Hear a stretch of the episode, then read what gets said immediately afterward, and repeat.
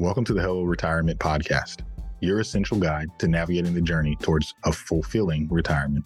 I'm your host, Emlen Miles Mattingly, and I'm thrilled to be here with you on this adventure. Are you ready to unlock the secrets to a stress free and enjoyable retirement? Whether you're nearing retirement age, already retired, or just thinking about your golden years, this podcast is your go to resource for expert advice, inspiring stories, and practical tips to make the most out of this exciting chapter of your life.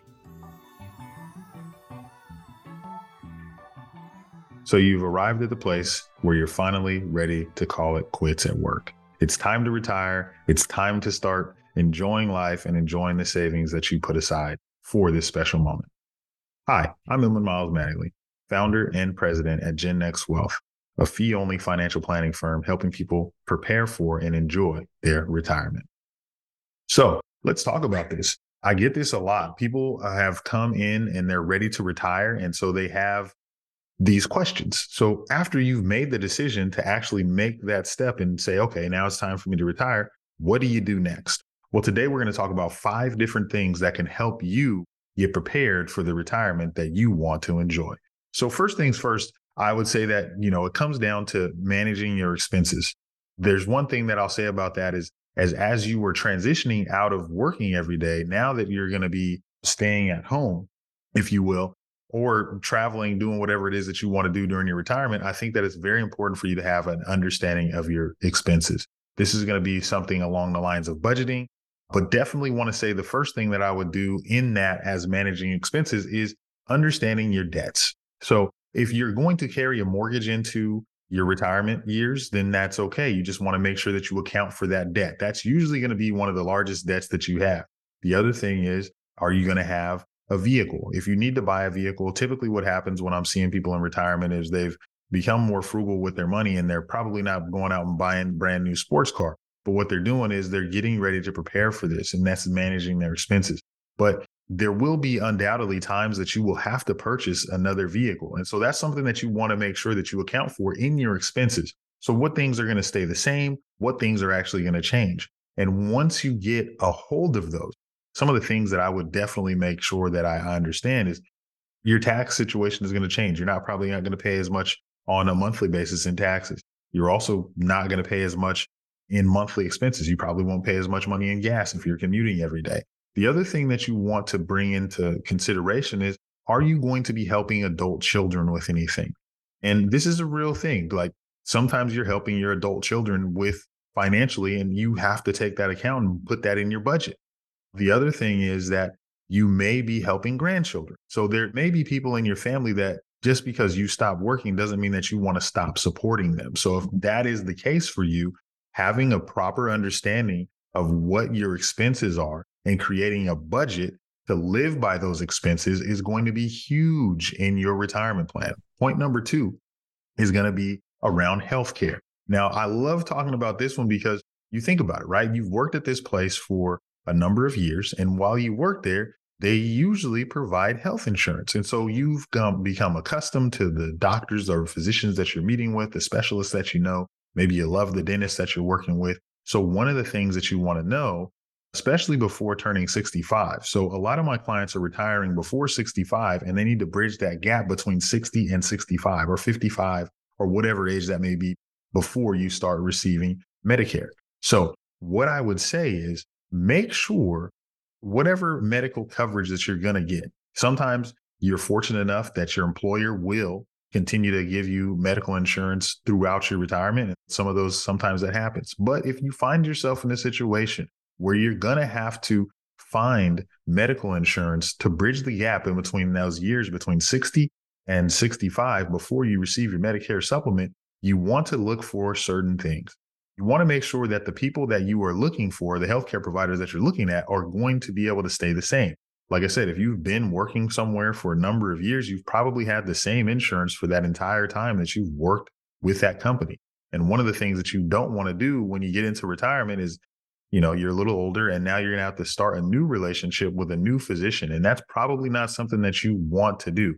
So make sure that you review your health insurance options, your health care options, because there's going to be tons of things you might also want to take and take into account the expenses that are going to be associated with that, right? We know that while you're working, you get a major discount on your health insurance. Now, as you stop working, there probably won't be a supplement from your employer to continue your health care insurance. So make sure that you have that expense accounted for.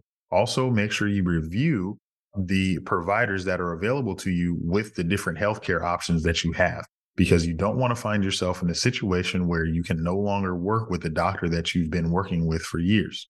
Number three, retirement goals. Um, I want to talk about this because I think it's very important to review what retirement looks like for you. And this is before you get to the financial advisor. This is before you talk to a professional about taxes or talk to them about your personal situation. What does it look like to you? When you were sitting there and you were thinking about, I'm ready to retire, I want to stop working and I want to live the life that I've planned for. What does that look like? Is there places that you want to go? Is there traveling that you're going to do? Are there hobbies that you're going to pick up? Are there old things that you want to do that you didn't get a chance to do? And these are goals that you have to make prior to meeting with a financial professional. The reason why I say that is because if you don't understand what you want to do in retirement, how are you going to communicate that with a professional to help those dreams become a reality? So remember this. I want you to take this acronym and I want you to remember this. When you're setting your retirement goals, goal stands for this go out and live. So you're setting these goals so it can allow you to go out and live the life that you've planned to live, right? And so what we want to do is we want to make sure that we're crystal clear. If there's traveling that you want to do, make sure that we have a travel budget and you want to plan for these things, right? because now you're going to have the time to live the life that you've always desired to live. And we want to make sure that we live that life to the fullest. I've had this conversation with a lot of people, and a lot of times people will say that they want to travel. People will say that they want to do different things in retirement. But if they don't plan for these things, or they're not in the forefront of what you're trying to accomplish, then sometimes you'll miss those things. And to make sure that you don't do that, it doesn't have to be something fancy. It doesn't have to be some long, drawn out thing. Write down the three, four, five things that you want to do in retirement. Just write it down on a piece of paper and then think about that. Discuss it with people that you love. Think about how much time you're going to have and what you're going to do with that time. And there's going to be plenty of time to sit around and relax. But if you do not make a plan, it probably won't happen. So don't forget this. Remember, it's your retirement goals. You're planning your retirement so you can go out and live your life. The fourth point I want to bring up is estate planning. If you have one, if you don't have an estate plan, get one. If you have one, this is the perfect time to review it. And what do I mean by that? It's a good time to go back and review who your trustees are, review who your executor is going to be, see if there's any changes that need to be made with the people that you were planning on giving your legacy to also charities. Maybe there's a charity now that you want to include in that, but it is utmost important for you to understand what's going on with your estate plan and how those things, how things may have changed over the last few years. So reviewing that plan from everything from your trustees to who's getting what, beneficiaries, your advanced healthcare directive, all of those things, you want to make sure you have those dialed in I especially say check your beneficiaries because one of the things that I've seen a lot is people have sometimes forget to update beneficiaries on different financial assets. And then that makes it incredibly difficult for uh, the people that you want to have, that you want to get the money to get it because you may not have updated it. So let's make sure that you take that time to review your estate plan. Now, if you don't have an estate plan, don't be scared. Don't be alarmed. I think this is time for you to go seek professional help about your estate plan because now you're in retirement mode. You're probably going to have one of your largest assets after you go into retirement, which is all the money that you've saved. And you want to make sure that if you can't enjoy that money because of some unforeseen thing that comes up, the people that you know and love will be able to enjoy that. And you make it easier for them to do that with a solid estate plan. The last thing that I want to bring up, step five, is understanding Social Security. Now, I'm not going to talk a lot about this, but understanding Social Security and when you're going to take it is very, very important. If you go to the link in the top, we have another episode where we actually talk about Social Security and the different ages that you can take it. But understanding how Social Security is going to impact your overall retirement picture um, a lot of times people don't account for this extra money that's coming in. And I do say extra money because a lot of times people don't account for it. Sometimes it's the only plan. And that's a whole nother thing that we can talk about on another show. But make sure you account for that. Okay. And when I say that, make sure you understand the differences in the consequences or rewards for waiting or prolonging when you take out your Social Security. Now, we want to make sure that all of the things that you have here are working in coordination with one another.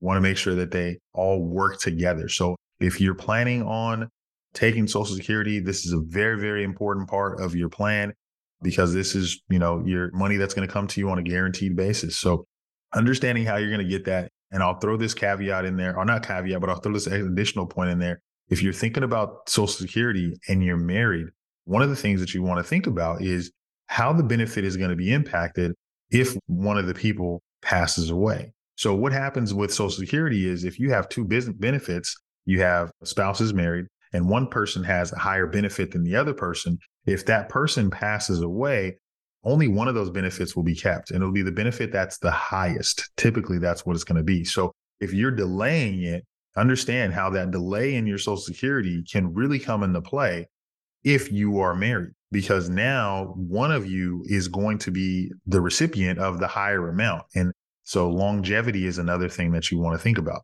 So these are the points that I wanted to bring to you today. If you have questions about any of the things that we're talking about today or any of the points that we've made, please come over and see what we're doing over at Gen Next Wealth. You can get there by going to www.gennextwealth.com.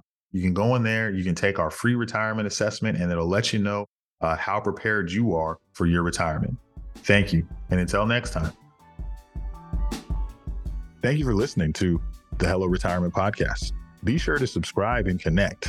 And until next time, take care and never be scared to say hello to retirement.